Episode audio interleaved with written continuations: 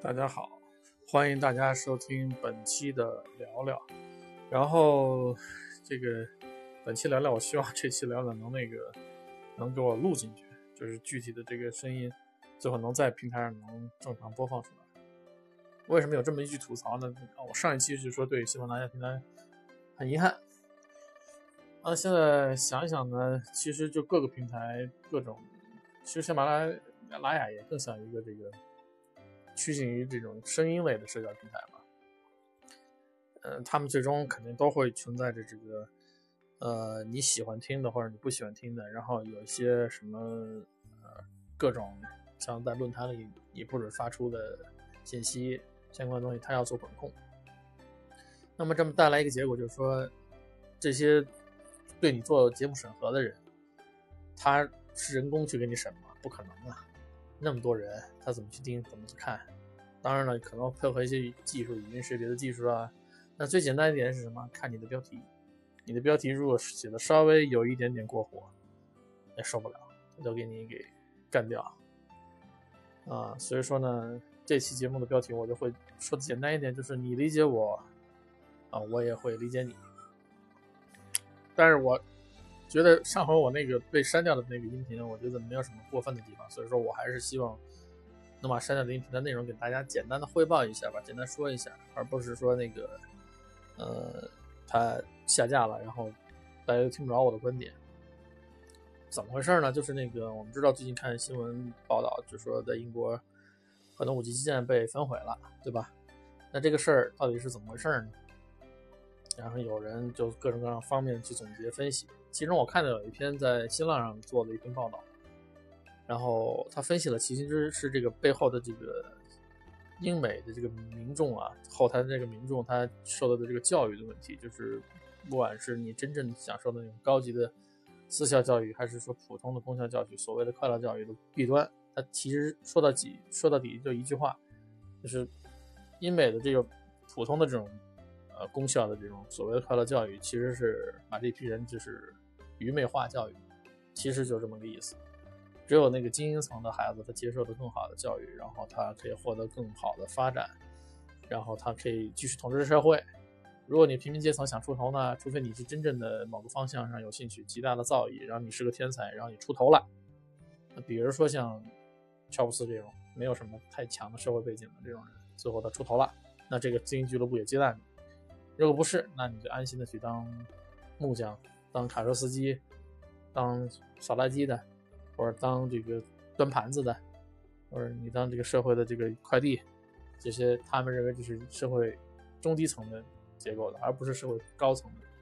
就比如说公司的老板啊，或者企业的高管啊，或者社会的这个管理的这个议员啊，这些高层的人的区别。所以说，我觉得这篇文章的这个内容跟我。处的这个待的这个地方，我实际上在加拿大待的这个这个环境，然后我看我孩子，还有包括我同同事或者说同学，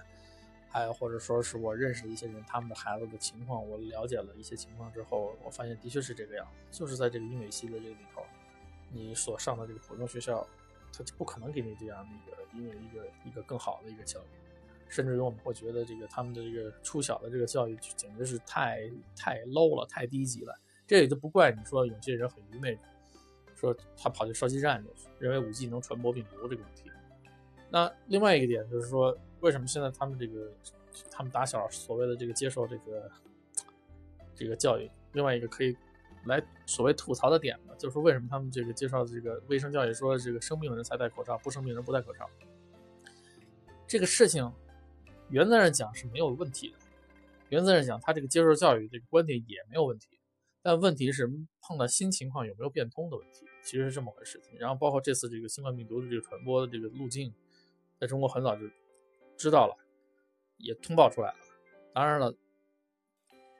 欧 美的人他是其实不关注中国的新闻，只有中国人才关注美国的新闻，或者说关注欧欧洲的一些新闻。这个这个这个双方的关注度是反向的，只有中国国内的人才会对国外那么关注，特别是对美国的消息特别关注，而反过来。美国人或者欧美欧欧洲的人，他对中国的消息他不是特别关注。我说的是普罗大众啊，不是说那个他社会的精英层，精英层可能会关注一些。但是他这个普罗大众、普通的这些人，他其实是不关注，所以说这也就便于这个所谓的精英层他去造谣嘛，他根据他的这个想法需要，然后他可以去制造一些氛围，然后这个下面的普罗大众呢，就是因为受了前面我说的那种这种快乐教育教育出来的一批脑头脑比较简单、容易。容易被忽悠的这批人，然后他去接受这个前面这些人他们给他的想法，为什么呢？这他是多年以来已经形成了这样一种一种状态，这就让我想起以前我看的一些历史书也好，或者说后来有人改编的小说也好，能看到当时就是这个这个这个呃，不管是明朝末年也好，清朝末年也好，都存在这种情况，就社会这个你牛逼很多年，牛逼上百年或者几十年。之后，你看其他的国家，你看其他的人，都觉得是傻子，都觉得是蛮夷。反过来呢，然后蛮夷如果哪天把你给捏了，按在地上摩擦，啊，你会接受不了，心里很难受，接受不了。然后特别凑凑巧，我正好看见这个昨天这个还是这个人民网转的一个视频，一个一个美国人，看他那岁数也有四五十的样子了。他反正到中国游历过，然后又回到美国，然后他说了这次这个，他认为这美国普通老百姓对世界的看法，包括特别指说对中国的看法，其实就是一个人在一个舒适环境当中，他待了几十年，他几辈子人都是很过得很舒服，过得比你富裕，说白了就这么个情况。那他不愿意去这个他不了解的环境去去生存，这是一个人的天性，谁都一样，中国人现在一样，你。现在过，如果你的日子生活环境还不错的话，让你过一个，呃，让你感觉很低的一个生活的状态，你受得了？举个例子啊，他在那个视频里专门提到一个例子，就是说他去云南丽江旅游，大理那边玩，然后最后他让他美国的那个亲朋好友去云南那儿看看，说很好看，很漂亮。然后那帮美国的那个朋友就问有没有这个西式马桶，他里面说是西，就是就是马桶的，就瓷砖那种马桶，不是那种瓷砖蹲坑啊。问他有没有，他说没有。当然，我估计这个老外蹲的也是那丽江那普通的民居里头，不是那种好的。其实我去丽江、大理那边也去过好好的民居，也有马桶，但是他说没有，没有。最后那美国朋友说好，那我不来，不接受。什么意思呢？就是说他认为你是个落后地区，说白了就是，明白吧？不管你北京、上海、广州怎么样，或者深圳怎么样，或者杭州怎么样。不管你中国有富裕的地方怎么样，也不管你中国有穷的地方，当然中国也有很穷的地方，天天蹲坑的也有的地方也有。中国是一个多元的、多层次的、不同角度的发展的一个状况。所以说这个，但是对老美来讲，中国统一都是什么老小偏穷的这种状态。这也就是为什么恨这个之前啊，就。很多人讨论这个问题，就这话不是我自己说的，不是我自己分析的，就是很早以前这个，你记得没有？记得就张艺谋出名的时候，张艺谋出名，他把这个陕西的这个这个这个红高粱这个拍出来的效果之后，他给他所谓的得奖，然后给全世界的人，他就觉得中国就是那个样子，就是就是陕北高原上那那个样子，你知道吗？他还得奖，最关键得奖了，就得得了一个大宣传。所以说张艺谋干的这个事儿。他自己得名得利了，其实中国是丢大脸了，因为当时就算他拍拍摄当时的情况下，中国也不是所有的地方都那个样子，他只不过是把中国的某一个点拍出来了而已。但是老外就喜欢看这个点，那这个这个事情其实今天你反过来正在发生的事情，就所谓的那个芳芳日记嘛，也是一样的。这个芳芳日记这个写的这个这这个人他写的那个东西，其实就是他自己得名得利的这么一个过程，然后别人还不能说的，一说他他说你。对吧？极端极左对他进行攻击，反过来也是一样的。但是这个东西送到国外之后，他送的这个消息传递出去消息给国外之后，老外是认为你中国就是这个样子的，明白这个意思吧？就是说他客观上形成了一个让就是海外的这个，哪怕就是能看有机会能看一本他这个小说的这帮人，说句实在话，他这个书有段宣传力度还难说。当然了，但是对国外的愿意读书的这批人看完了之后，他会觉得中国你就是这个样子，明白我的意思了吧？所以说这个，所以说你你想想，就这个美国，他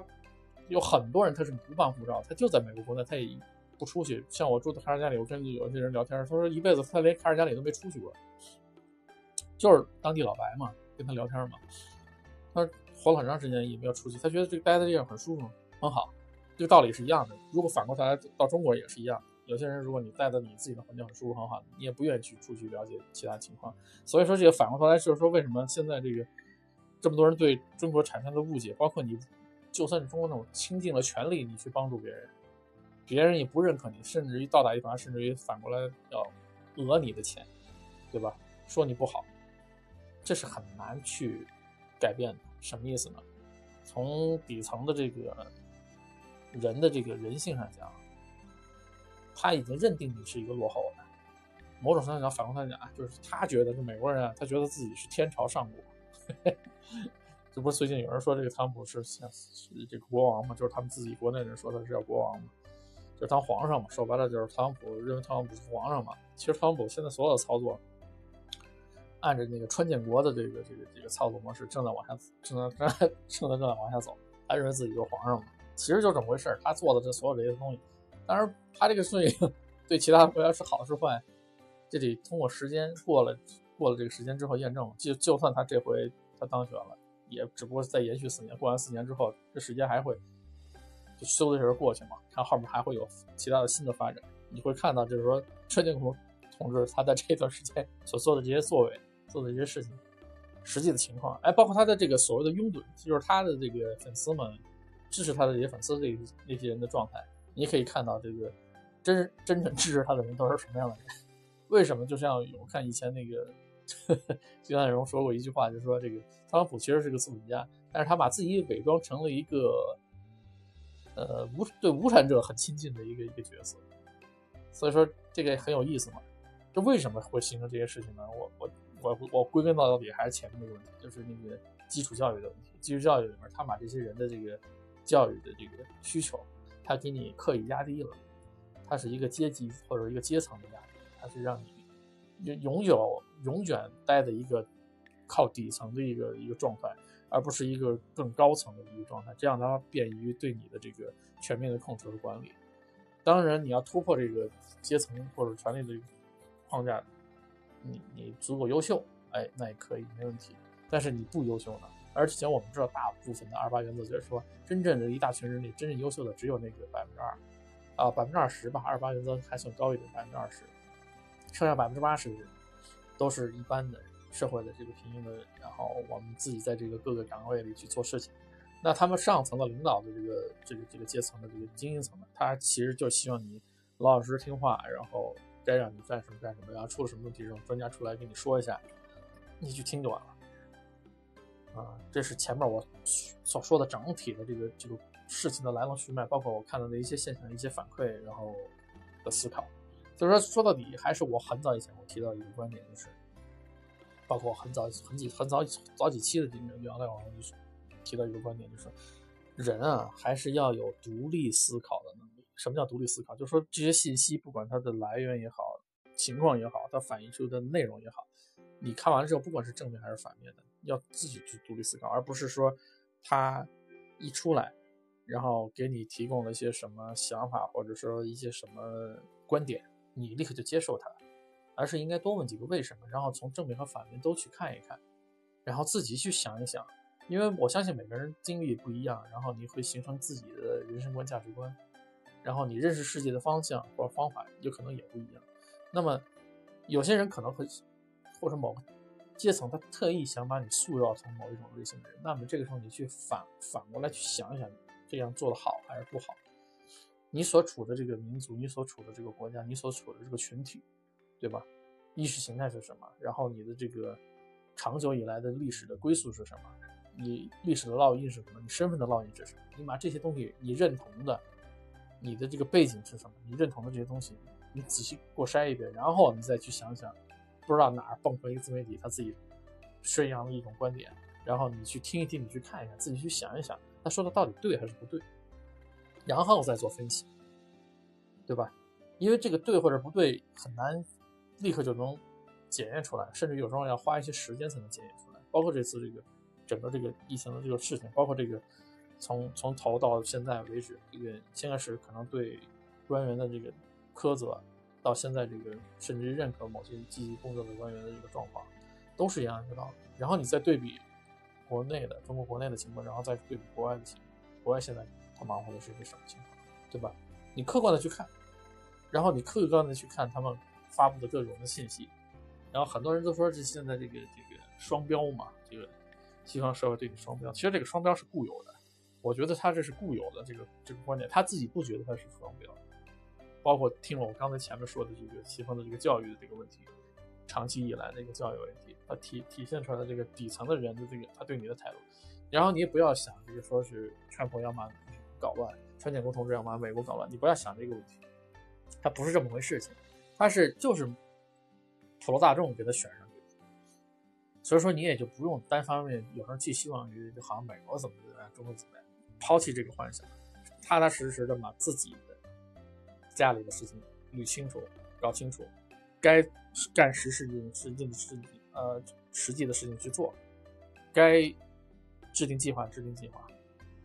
该埋头苦干，埋头苦干。不要去寄希望于别人有些什么样的变化才会引起你的好或者坏。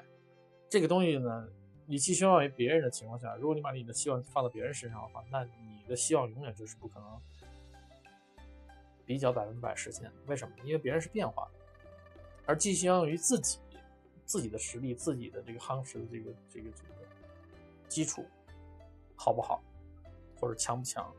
才能是从根本上解决这个问题。解决就是说，现在不管是看有人看台湾问题，看这什么各种毒的问题，包括看这个海外这，我觉得有时候这种看着一些愚昧的问题，出现了很多愚昧事，很搞笑。反过头来还要管中国要钱。去去去讨债，很搞笑的。其实仔细看看，其实不用搭理他们，都是噪音。你好好把自己的事情做好就行，也不用因为这个媒体报道之后搞得这个心浮气躁，宣传的这么搞得心浮气躁。所以说，我的总的观点是这样。当然，我希望本期这个聊聊能能过得去，因为我的标题叫做“我能理解你，也希望你能理解我”。好吧，就这样，再见。